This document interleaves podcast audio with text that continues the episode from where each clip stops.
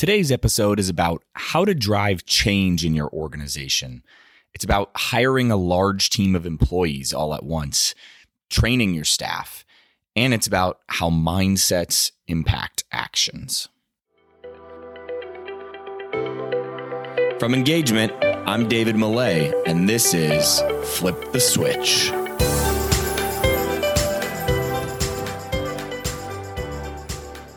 What's up, guys? Welcome back to another episode of Flip the Switch. Uh, I think this is our first episode of the new year, certainly at least the first episode that we recorded in twenty twenty-one.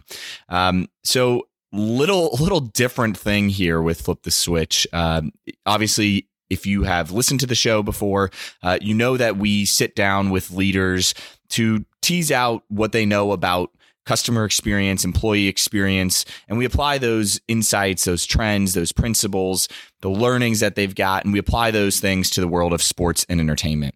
Um, normally, it's me sitting down with leaders to do that, uh, but today's episode is a little different. Uh, I am actually not even on the episode. Uh, so one of the great things about traveling and the world that we're in and the world that I've been living, honestly, for like the last seven years of, of remote work, you can really work from anywhere because my whole entire office is in my backpack.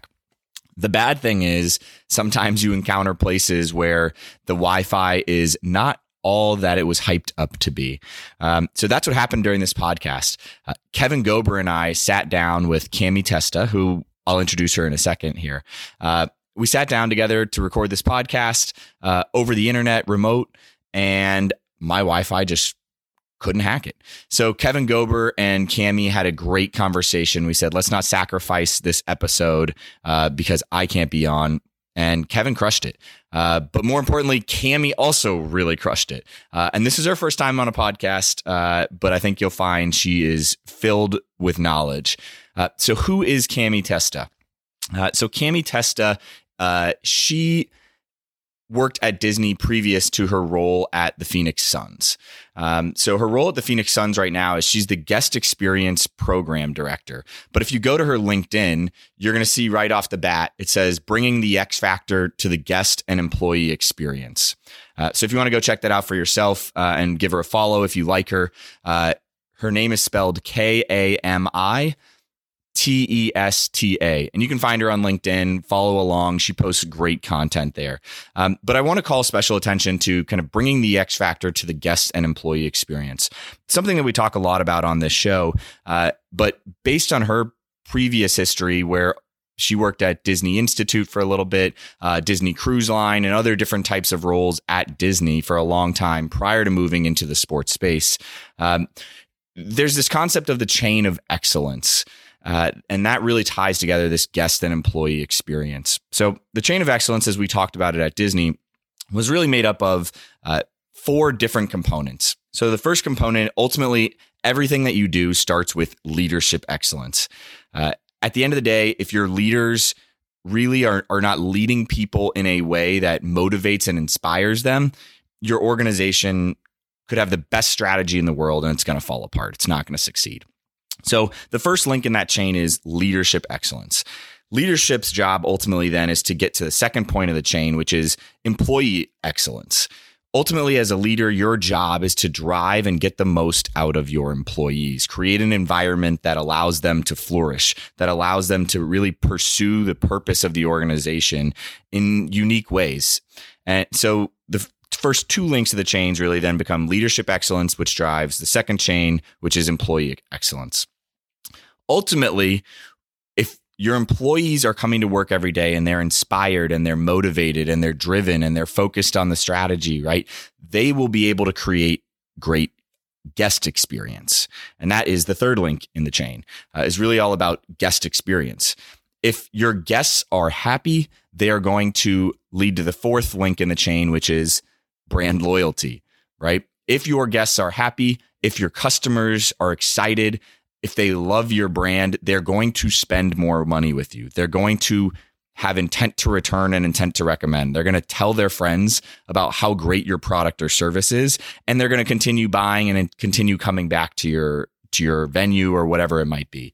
Um, so the four links in the chain, it goes leadership excellence, employee excellence, guest experience, brand loyalty. right? And those were four things that we always hit on at Disney. And you're going to hear in this commentary or in this discussion between Kami and Kevin, both who are now in the sports space, working for N B A teams, leading guest experience at their particular N B A teams, and their background both comes from Disney. So they've got this kind of common thread. And I think Kami actually alludes to this chain of excellence in the conversation. But I think as we go through this conversation with Kami, you're really going to see a number of different topics that come up because she's so focused on this big picture of the entire chain. She's not just focused on one element of the chain, which I think sometimes happens too often when we get into our roles. We focus on what's in front of us, the trees in front of us that we can't see how it all connects together into the bigger forest. And I think that's what's really unique about Kami in her particular role is that she sees that forest, she sees that bigger chain. So anyway, without further ado, uh, let's jump into this episode with Kami Testa and Kevin Gober. Uh, and again, if you want to follow Kami, uh, check her out on LinkedIn. That's the best way to reach her. But anyway, uh, let's get the two of them going. And I'm done talking for the rest of the episode. All right. It's another week. I'm excited. It's twenty twenty-one. Man, how about that? Uh, hey, this is K G, and uh, I know D. Millay, David Millay is out there somewhere. We might not hear him much today, but we're gonna we're gonna do a little something different here uh, because we've got Kami Testa. Did I say that right?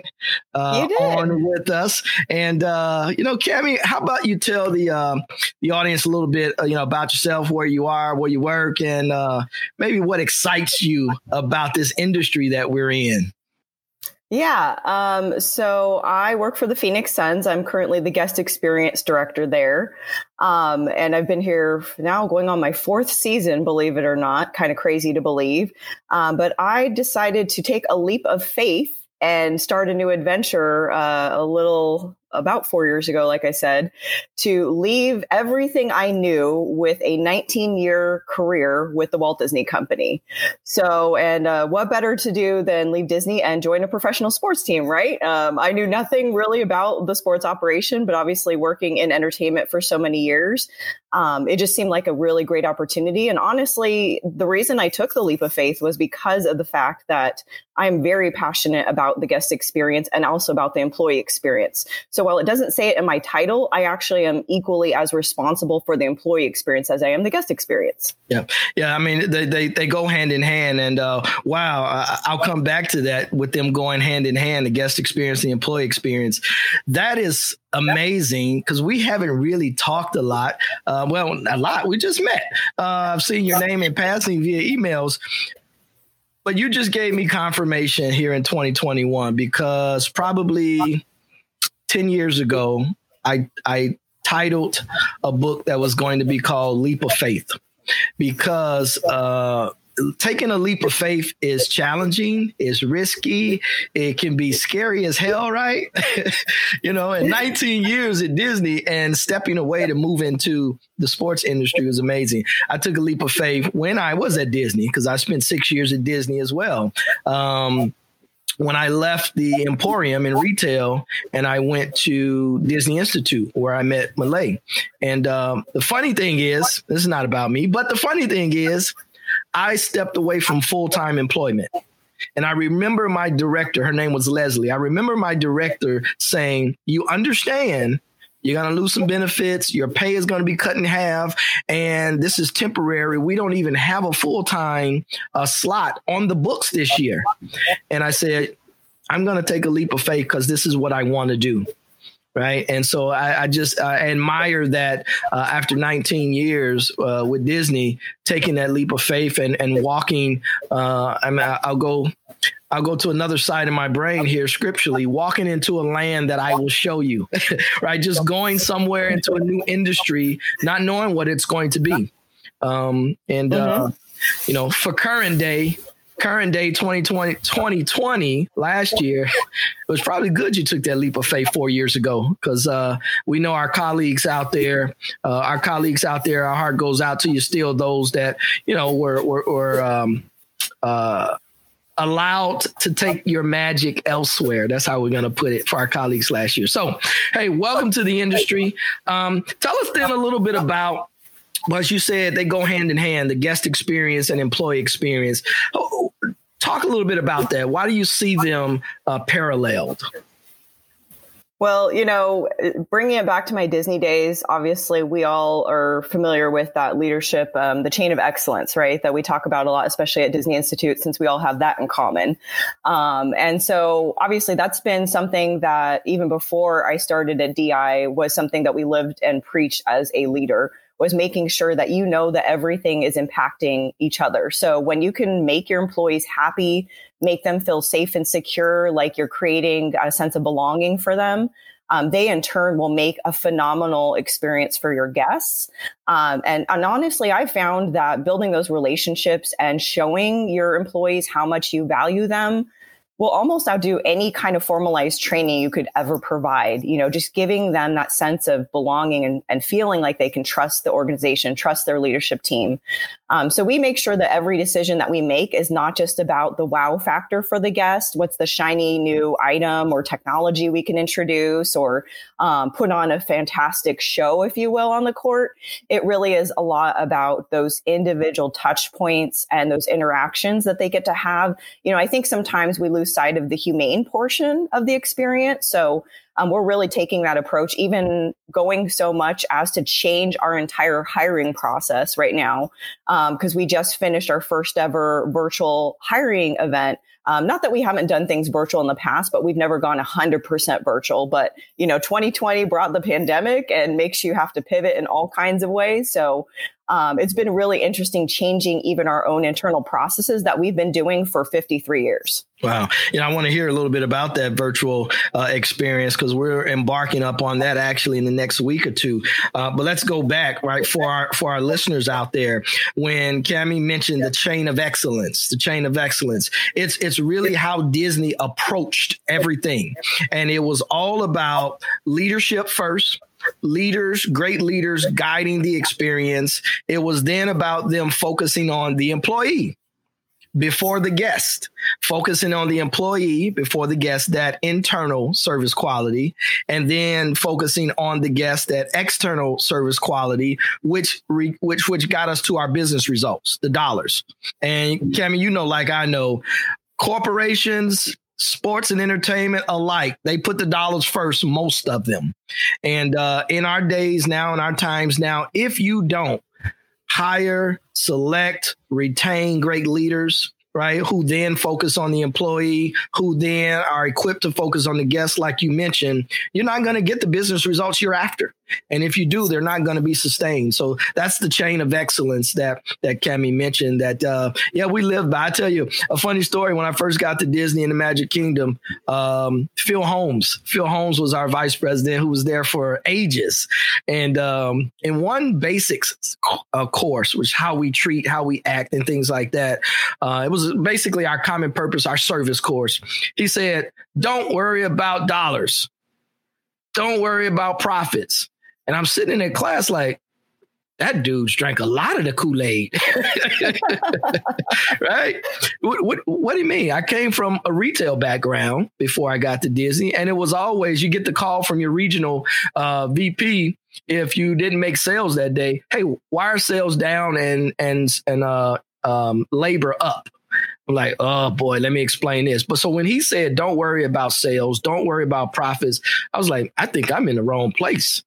But then I understood, worry about the employees, worry about the guest experience, right? And everything else will come. And, you know, everybody that listens to this call, they know Disney is one of the, you know, hey, what do they say? It's the happiest place, most magical place on earth. And that's on the bottom line as well. You know, so uh, so the chain of excellence. Let's let's talk about this virtual hiring fair in twenty twenty. Yeah, twenty twenty. Um, it's funny. I was talking to my father-in-law uh, last week, and he goes, uh, "Everybody is so happy to see twenty twenty go away and is pushing it out the way. What do you think is going to happen at twelve oh one? Everything's going to be back to normal." Not the case, right?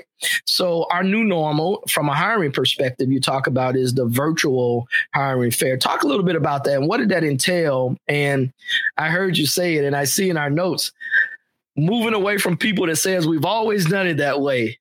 How did you, how did you convinced them that this was the way to go, aside from the times that we're in? Right. Um, so obviously with the challenges of twenty twenty also brought uh, us having to be creative from an organizational standpoint. Um, you know, just like a lot of companies out there, we're on a reduced employee capacity right now. So um, each of us is taking on multiple jobs, which, you know, I, I, it's funny at Disney, you always are taking on multiple jobs. You look at any ex-Disney employee's resume and it's very confusing because the company gave us so many opportunities to do so many jobs at one time. Um, so that's really the state that we're in. So believe it or not, I'm usually not in charge of our recruitment efforts. We do usually have um, a corporate recruiter on our team. Uh, but because of circumstance, uh, it's definitely something I've picked up. And I challenged our H R team to think about things differently. You know, I think sometimes they see me just as that L and D expert or looking strictly at the guest experience that they forget that I've done so much more outside of what they've seen me do with the Suns organization. Um, so I got that opportunity to kind of challenge them. Let's let's approach this differently. You know, we've been doing things for over fifty years the same way. Can we change our whole focus and really hire for attitude rather than aptitude?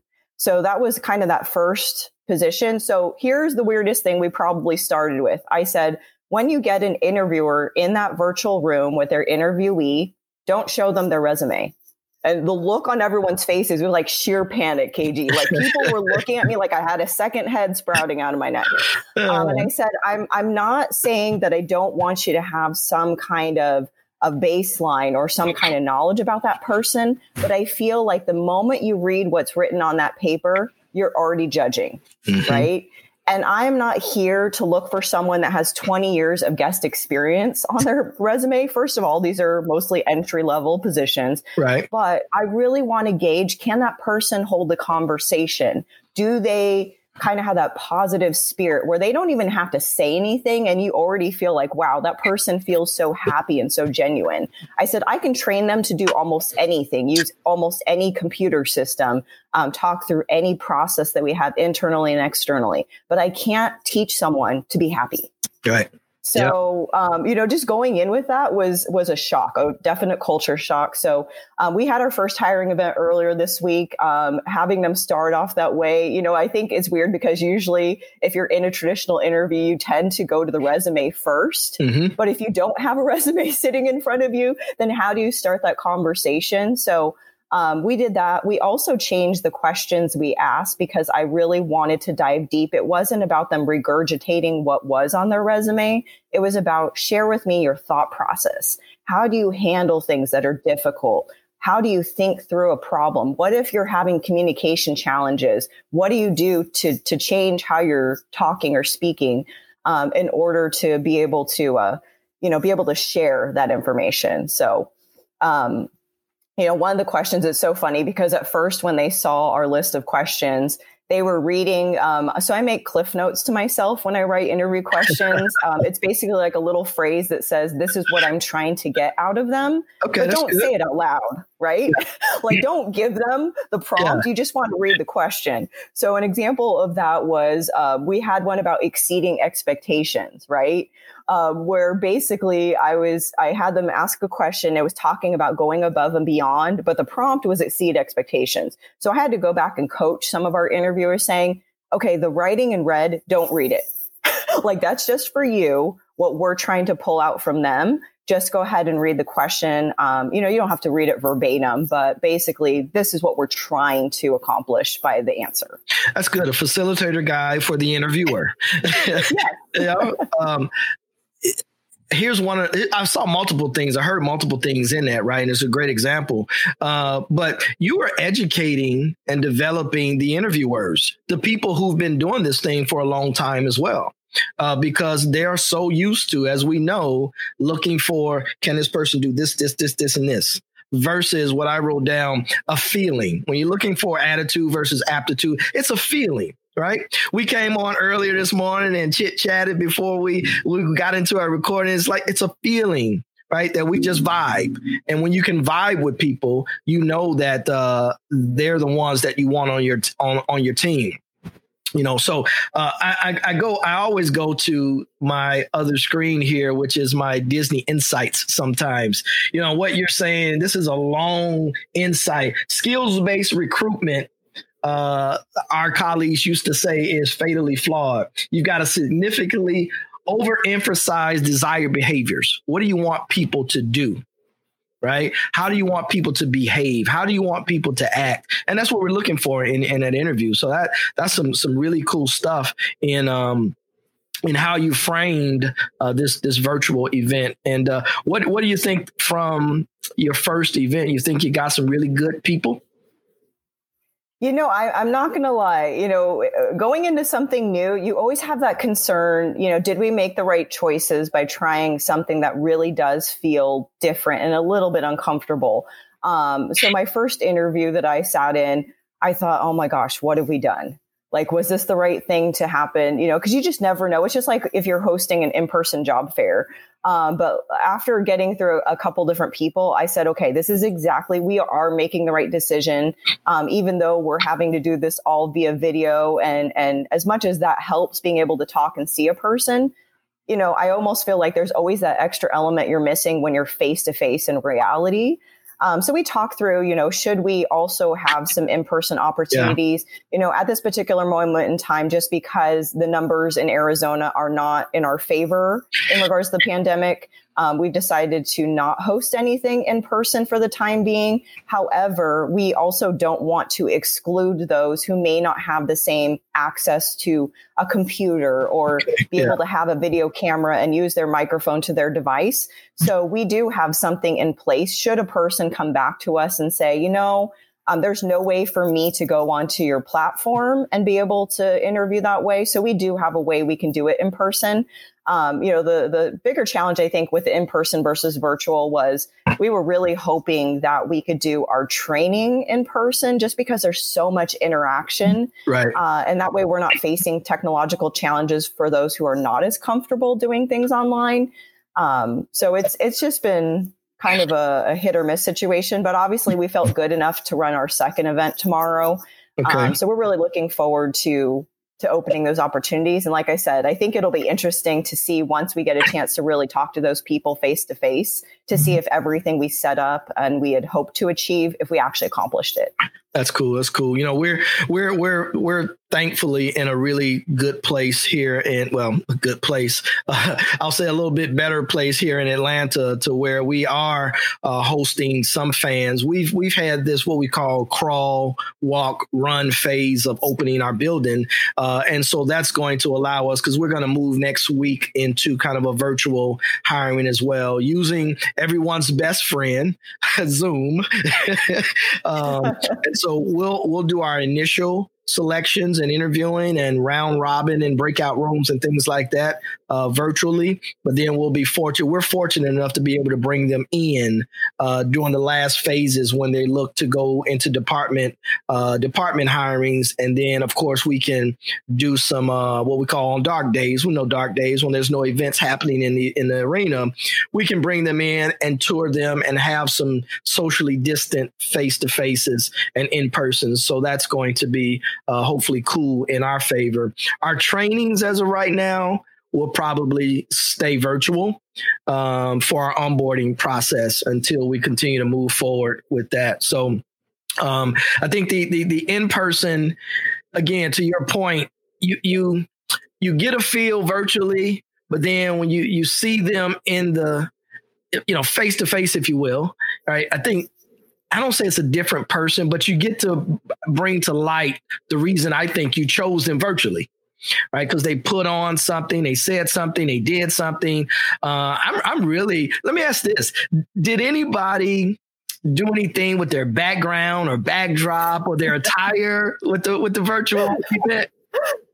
You know, I was kind of hoping for that because I'm not going to lie. Me personally, I don't know if any of you, you know, did this yourself, whether you're in a meeting um, or just talking to your family or friends. Um, I got really excited at first when we were on Zoom pretty much every day, all day, to the point where I actually flipped my desk around just so I could have a blank wall and make sure my virtual backgrounds were great. But unfortunately, no, no one tried to to entertain us and, and do something creative by dressing differently or or having that background. But, uh, yeah. you know, it, we, we also started our trainings virtually, just like U K G. So, um, in fact, we're in the middle of it, uh, as far as our virtual trainings for our frontline staff. But before our numbers spiked, um, before we hit into the holidays, we actually did have some limited in-person training, okay. um, for our team captains and our hosts.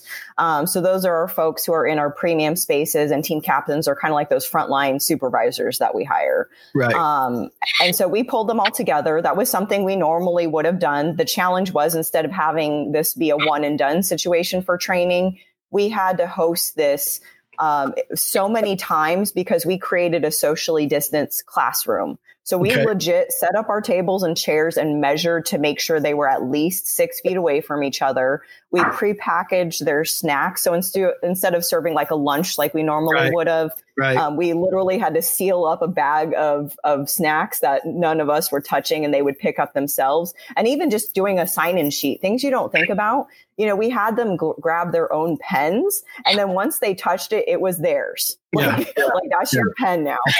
Um, so at least we were lucky enough to get a little bit of in-person training in. Um, you know, the other challenge for us is that how do you do in-person training when your building doesn't have a, a certificate of occupancy? Yeah. So um, we were lucky enough. We have temporary offices on our property um, because uh, we were switching partners. So we actually have a healthcare building on our, our Oh, walk. Okay. Um, so we were able to clean that out, change it into a half recording studio for our broadcast, half office space. So broadcast luckily had moved out at that point. So I literally was using an area they were broadcasting in. They had built a studio.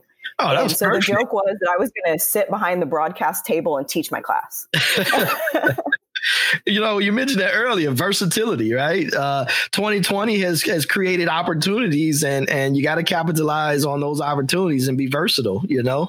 Um, you know, here uh, is a note that I know David uh, had down here about, you know, um, discovering, uh, um, discovering talent, right? Um, when people, how do you, either in a training setting, virtual or in person, a hiring setting, virtual, in person, how do you bring out what's really in a person? How, what kind of tactics and, and tips could you share where you bring out? Because, you know, we might get on and we're kind of modest and we're related, you know, we relax, but you bring what you see in them out. What's a, what's a, a tip or trick that you've used to do that?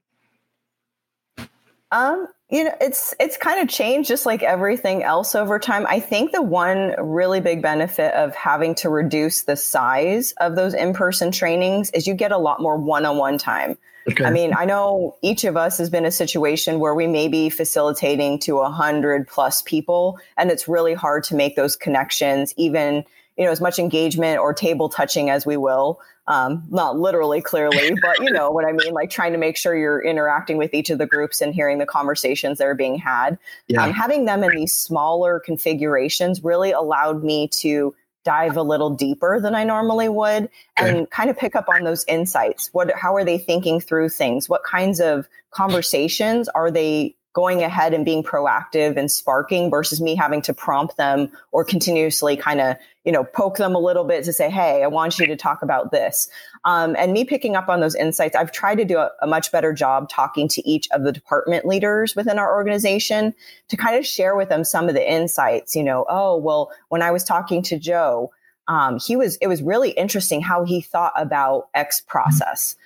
Um, so that's really, I, I'll be honest, I feel like we could do a much better job on really developing that talent. I think we do a, a really good job within our full-time staff, but I think during our part-time event staff, we aren't doing our due diligence to build that bridge because some of them, they really do want the, that growth and they yes. want to stay loyal to an organization for as long as they can.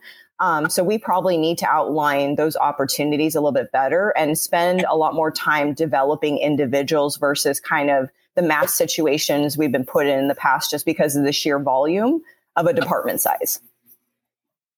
Right. You know what? That, that that's spot on in, in that, you know, we're building, you, you talk about retention, and it's retention at every level. One of the things that we're building uh, with my team, my L and D team here uh, at the at State Farm Arena and Atlanta Hawks is this, we call our frontline uh, team members smile makers. So to go from smile makers to same kind of uh, lingo and verbiage you have to captains, which is that first line supervisory role. Uh, so from smile makers to captains, from captain to coach, uh, and we're building programs to get to those levels for our front line. And then from coach, which is our highest level supervisory role, to go from coach to intern or coach to trainee, right? Trainee, intern to full time, you know, the lifespan of that employee. So same thing you're saying, we're looking, we're looking far and long, if you will. Uh, and we can then focus on those individuals who show and demonstrate promise and who raise their hand and say, hey, I want to be a part of this. So I think uh, that is that's that's our call in, in, in L and D, definitely that, that you and I and others like us need to be focusing on.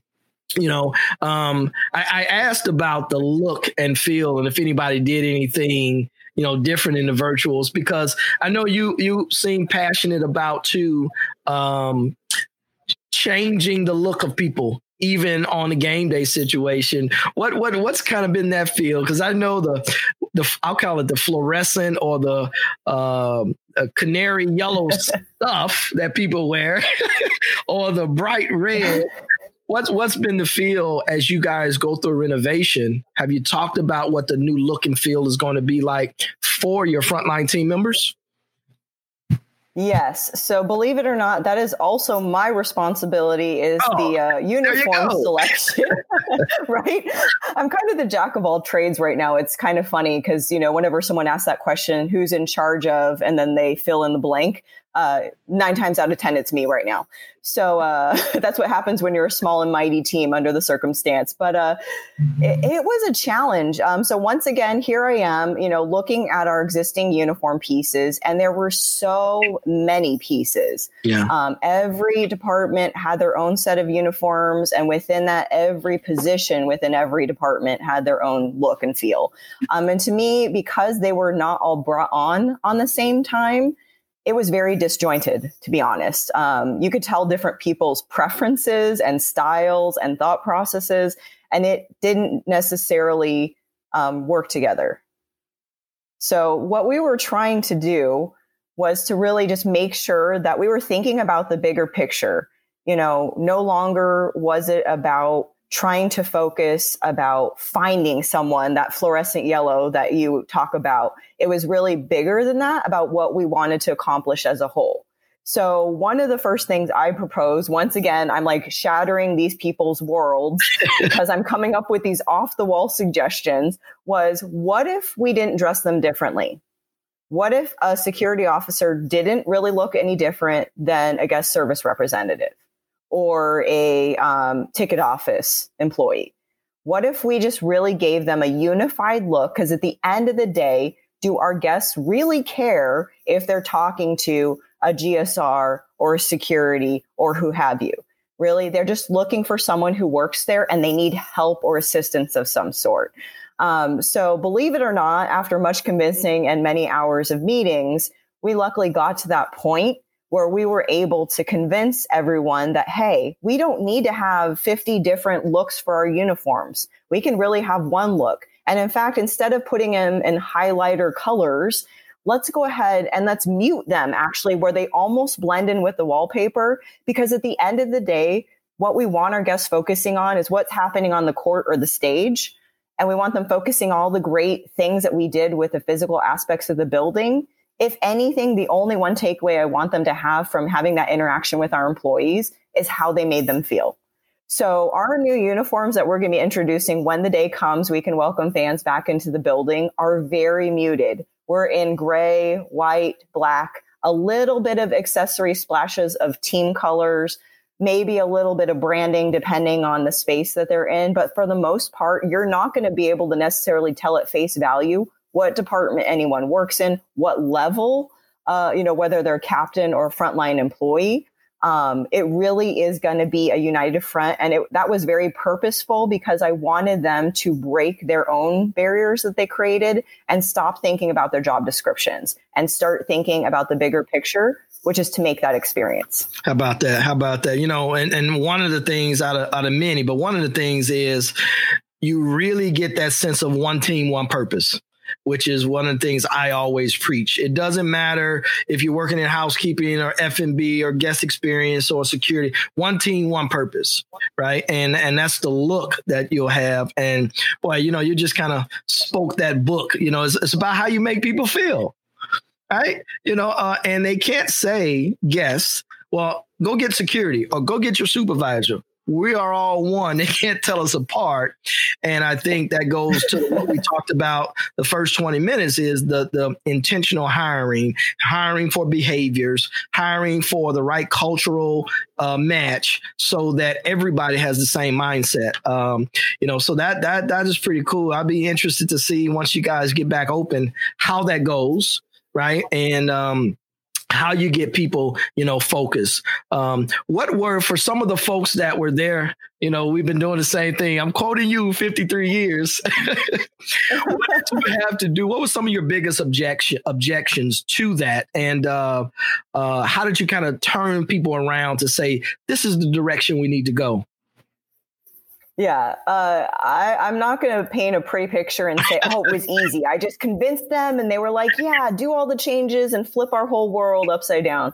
Uh, it was a lot of a slow process, but I think that one of the benefits of of having a reduced team to to maneuver through this next normal, as I call it, Um, was really being able to say, hey, I'm the recruiter. I'm also the trainer. I'm, I'm all these different things. And let me tell you, I don't think about things in a silo.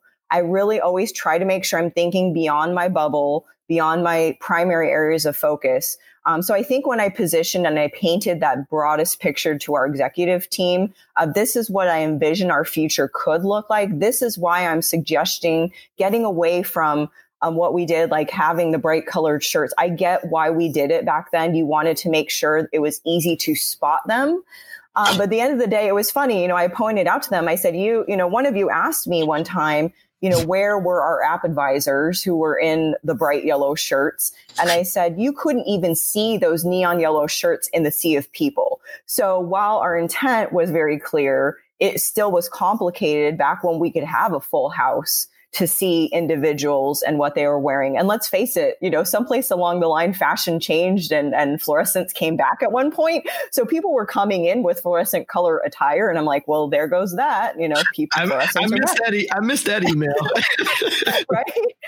So it really was about showcasing to them and kind of outlining the entire fan journey and understanding and recognizing that I'm not here to say, hey, I'm one hundred percent right and I know it. It's about let's try something different. I'm willing to admit that if this ends up being a bigger challenge than we can anticipate, I, I'm not married to my ideas, as I say, right? Um, I'm willing to adjust and adapt. But it did take a lot of conversations, a lot of hand holding, uh, but ultimately being able to create and paint that picture for them to see everything and how it was going to tie in together. You know, I really wanted to get us away from operating in separate committees or groups and really thinking holistically that all the decisions we were going to make into reopening a renovated building were going to be together and definitely integrate and tie into each other as much as possible. Yeah. Amazing. Amazing. And I, you, I go back to a, a thought that uh, uh, one of the execs, former execs of Disney, Lee Cockerell, said one day, hey, be, be courageous enough to make a decision uh, because they're always reversible. Right. There are most decisions you can go back and change on a dime. So if you get in there, it doesn't work out. You know, once again, you pivot like we did all of twenty twenty. You pivot and you make an adjustment, uh, but you stand behind and, and you bring about, I think, the uh, idea and the benefits or proposed benefits and you try it. Yeah, I think that that is about innovation. And I think we let's let's let's change it up a little bit here, because that really speaks about innovation uh, and and doing things different. Um, and so you spoke to it a little bit. about breaking down your silos and making a holistic, taking, looking at the holistic approach with everybody involved. How does, you know, you all's organization, and I can speak to us too, how do you guys look at that global, uh, innovative, creative ideas of things? Yeah, um, it's a great question. I wish I had a, an awesome answer to share. Uh, but to be honest, you know, I, I've kind of talked, you know, so I happen to be a little bit unique. I know within my peer group, within guest experience, not many of us report into the head of H R. And that's actually who my leader is. Um, and, and they went back and forth before they hired me where it seemed like it would be appropriate to have this position. But at the end of the day, I think it was really because of that employee experience. They wanted to make sure that I was able to get beyond just the operational parts of our facility, but really be able to help with all employees across the organization, um, and covering our, our building folks, as well as both of our teams. And then we also have some other offshoots, as most teams do. We have a lot of small businesses within our bigger business, right? Right. Um, so one of the things I know I started talking about was some of my predictions in the future. It was funny. On the last employee summit, we were able to have, um, we usually try to have a keynote speaker to kind of get people pumped up for the day. Um, so we brought in someone who is a proclaimed futurist. Uh, which was really interesting because I was like, I don't even know what a futurist is. Like, what do they, what do they do? I mean, is it like a psychic, or I'm not really sure. Um, but it's more of those, you know, he's more of an innovator who can kind of predict what he thinks will happen based on trends he's seeing today. Um, and it's been interesting, some of his predictions, how close they've been mm. um, to what's happened. So one of my futurist kind of predictions that I think will help, especially when breaking down those silos, Um, I, I actually imagine that some businesses will become full of teams of more project managers than okay. anything, instead of traditional roles. So instead of having a director of guest experience, will you have more people who are not just focused on what that traditionally meant in the past? Or will you have people that maybe because of their experience before Um, that project they're focusing on can bring different ideas or or have a little bit of experience within something similar? So, you know, we kind of started looking at that actually with our internship programs. Um, funny that enough you talk about that during the succession planning portion. Mm-hmm. Uh, so we tried looking at that with our internships, and we recently made some changes to our internships to no longer resemble what they once did, which was to focus on one area of discipline. We now actually have more rotational internships where a person, if they get accepted into our program, they get to sample at least a handful, maybe not all of their areas, because then they would be with us for a while, as we know, but right. sample a few different areas. So we can also gauge where they may might fit in, and they can also explore what things look like in person versus on paper. Um, so that gives me a little hope that we'll be able to transform and break through those silos. Because like I said, I, I, I don't know that, you know, org- all organizations will get to that point, but I have a feeling that the ones that try that approach where they're not kind of landlocking people, that they might see some really cool and creative outcomes. I think that's huge, right? That's huge because, you know, we talk about right fit talent within the organization. And there's been people since even I've been here in, in Atlanta, right? There's been people that I, I've interviewed for a job and was like, oh, I at least got to get them in the organization, right? Because there's some skill sets uh, and some things uh, that would fit in the organization, but maybe in another role. Uh, so that that's huge with the internship. And really, if you go back in time, that it to me was the purpose of internships, to learn the organization, right? Not get right. pigeonholed into a specific role or job, you know, because I think it stifles creativity, right? This is your job. You do that. And I'm not going to look at, you know, a guest experience person is not going to look at ticket sales, is not going to look at memberships. A, a corporate uh, a corporate sponsorship person might not look at the parking experience. No, let's think of right. it, like you said, from a project uh, perspective, uh, because, you know, we always talk about, even going back to our Disney days, that diversity of perspective. Right. You've got to have different mindsets, different ways of thinking, uh, you know, and so to that end, uh, to kind of parallel what you mentioned, we've got we've got a full on innovation lab. And uh, it's pretty cool because it reminds me of the walls uh, of Disney Institute where uh, and they built the room when we uh, moved into a new location. But you would have sticky notes all over the walls in certain places because you would have a facilitator or an engagement manager working on a project or a theme or a company. And this was what they were trying to solve for. And we all got to contribute to that solution, right? And so with our innovation lab, it is people from all over the organization trying to solve for something in season ticket membership, trying to solve for something in ticket ops, trying to solve fill in the blank, trying to solve across the lines of business, because you get you get different ways of thinking. And one of my one of my favorite concepts is the blue sky thinking. Let's mm-hmm. think about it. Let's imagine it. Let's draw it out. Right. Let's let's work it out, talk it out. And then let's put the budget to it. Right. you know, right. Because if you put the budget to it first, you're locked in and you're not going to be as creative and innovative uh, as you could be. So I really like that approach, that futuristic, as you say, approach uh, to to internships and just to the business as a whole, to uniforms, to, you know, how you greet throughout the arena. I think it's a it's a big piece of our operation, especially walking into the unknown of how we got to engage with fans. You know, it's uh it's a it's a it's a different space. It's a different space. Yeah. yeah. No, and it's funny because you talk about that, and you know, I although I don't think, you know, we would make the leap immediately from traditional positions to more project management style things. You know, a, a few a few years ago, actually, when I first started, we had created a culture committee because um, that was one of those focuses of how can we transform the culture. So yeah. once again, it was from, you know, a bunch of different departments. You have a, a ton of people in a room and we're all kind of brainstorming some of the challenges that we see today and what can we do to overcome them or transform them.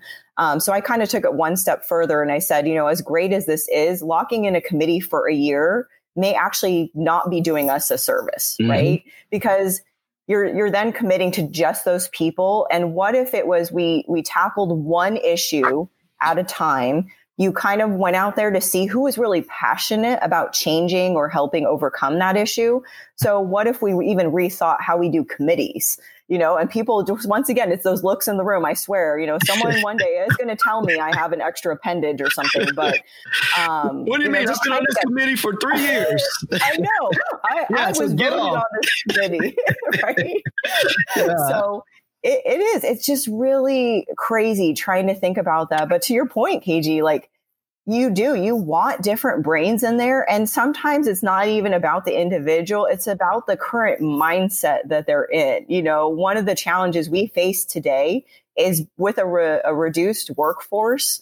You know, we are, we're burning the candles at both ends even more than we were before. And it's hard to think that that's even possible in our world, right? When you're in sports and entertainment, like we were kind of chatting with uh, earlier this morning, is, you know, we joke about having time off and that's yeah. not really a thing. So imagine if you have less employees to do the same amount of work, if not even more, because now you have things that came because of the pandemic, like certifying your building that it is safe with some yeah. kind of organization. Um, So it is, it's been really challenging to keep people's mental health in check as well as still trying to innovate and be creative. Um, and some of these innovation challenges are not the fun ones, right? It's like, right. okay, so right. how can we prevent someone from touching anything in our facility?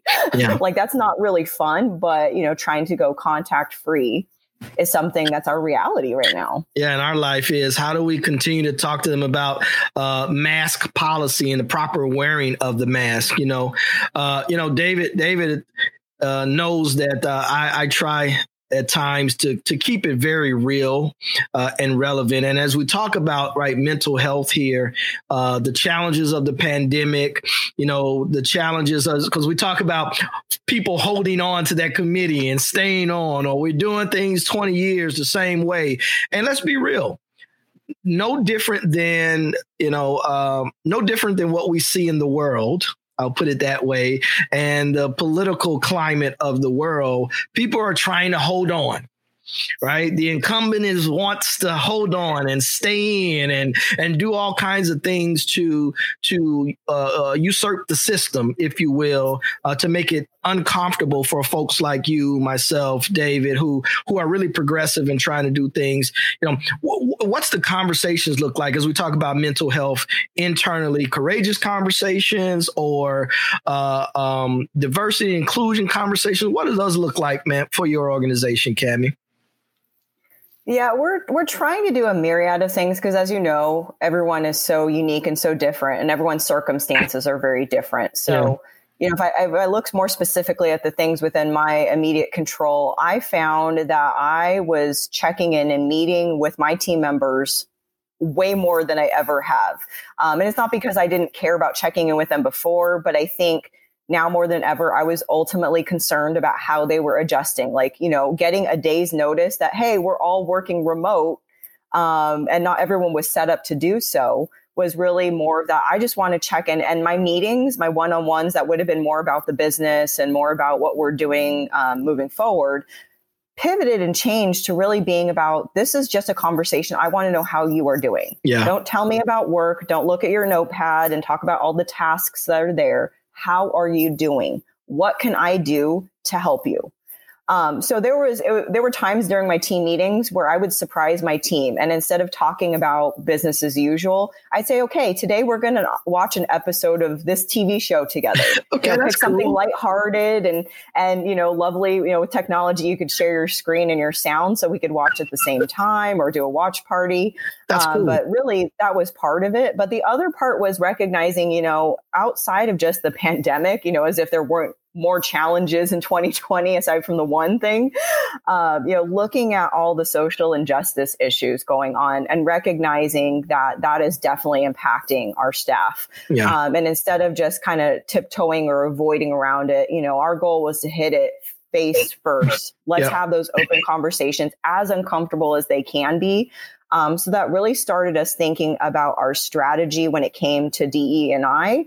Uh, what can we do differently to make sure that people don't feel that this is a compliance situation or this is us checking the box, that we really want to showcase that this is important to us and these are the things we are doing. So funny enough, before the N B A shutdown happened, I had issued out a whole plan um, specifically on the focus of, of L and D and training um, as to what I wanted to tackle this season.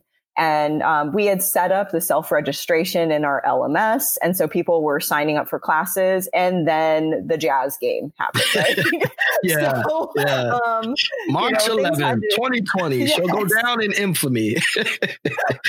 You know, in the N B A, we all knew where we were when yeah, that was happening. Yeah, yeah, so exactly. Um, you know, we had to make some changes. And so one of them was putting a pin in that training that was supposed to take place in person in our arena. Um, and ultimately, you know, we, we ended up having to do it virtually because we ended up thinking this is the best way to do it to make sure we have the distance and that we can still create an impact. But I had to change all my activities. Yeah. You know, yeah. once what was going to be on a table, a physical element sitting on a table was now going to be in a Zoom room. Mm-hmm. So we went ahead and made those changes. And I even changed my thought process as to how we were going to build upon those additional topics, because my whole thing was I did not want these to come across as individual experiences. It was really about let's take what we learned last time and build upon it so we can reinforce what we talked about before. But then we also can showcase that next level we could take it. So, um, you know, those are just a couple examples of what yes. we're doing. Um, but yeah, it's, it's been tough, as I'm sure you've seen with your team yes. on how do you make sure that you're taking care of not just their physical health, um, the social distancing and protocols, but also their mental health, knowing that everyone's in a unique position. Absolutely. Absolutely. And, and, you know, it's, I think as we will, we'll get ready to wrap here, but as you know, as we get ready to wrap here, it's, it's, it's real. As we seek to hire for attitude, what Kami mentioned some time ago, we need to maintain and even increase a strong and positive attitude.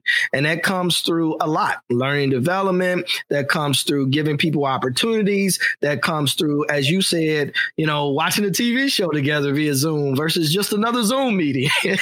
um, and it also comes through what we say, those courageous conversations. The funny thing back, I don't know, must have been May, back in May, you know, I had a conversation with my G M and I said, you know, we were all brought up and taught, You don't talk about race, religion, and politics at work. You don't talk about race, religion, and politics at work. And it was ingrained in us. And I said to him, what the hell are we talking about now? Race, religion, and politics in sports and entertainment. Right. And I think that's a great that you guys have shifted. And I, I hope that our colleagues out here have shifted uh, in incorporating all of that into the L and D function, into the D E and I, you know, function, and into the conversations along with the product that happens on the court or things that you're doing in, in the community and all of those things, because it's very important if we want to maintain the attitude that we seek during hiring as they become long-term employees is very, very important. Uh, and so, you know, hey, it's uh it's a it's a new year, but it's uh it's the same grind, as I'll say. And uh, Kami, it has been a a pleasure, you know, chatting with you. And uh, I'm looking forward to coming to Phoenix at some point. I've never been to Arizona. I don't know how that's happened, uh, but I'm looking forward to coming to see the uh, the renovation, you know, when you guys open back up. And uh, you definitely have uh, an open invitation to come to the A, you know, where we go peace up, A-town down, A-town up, peace down, something like that. You know, I'm not from here, but um, hey, it's been a pleasure, Kami. We hope that uh, as uh, our, our our regular listeners, you know, we hope that you found something uh, interesting uh, with today's conversation. I know, I know you missed David Millay's voice today, but I, I tried to play the part of David Millay today as well. Millay, we miss you, man. Uh, a happy new year to everyone. And uh, we hope you tune in and uh, you got some nuggets from us today. This is K G from Atlanta, Kami from Phoenix. We're going to sign out. Hey guys, before you head out, just wanted to say thank you so much for listening to the show. If you enjoyed it, head over to iTunes to subscribe, rate, and leave a review. That helps more of your peers find the show as they search for ways to get better in their own roles. But this podcast is just a small part of what we do at Engagement. In our normal day in the office, we're crazy focused on helping athletic departments and sports and entertainment companies generate more revenue by becoming more customer-centric. To see how we might be able to help your organization, visit engagement partners dot com to learn more. Download a free guide, check out our blogs and case studies, or schedule a call with us if you want to see how we can help with your particular objectives. Our goal is to help you create deeper connections with fans and generate more revenue. So when you're with us, hopefully you find a nugget or two that helps your cause.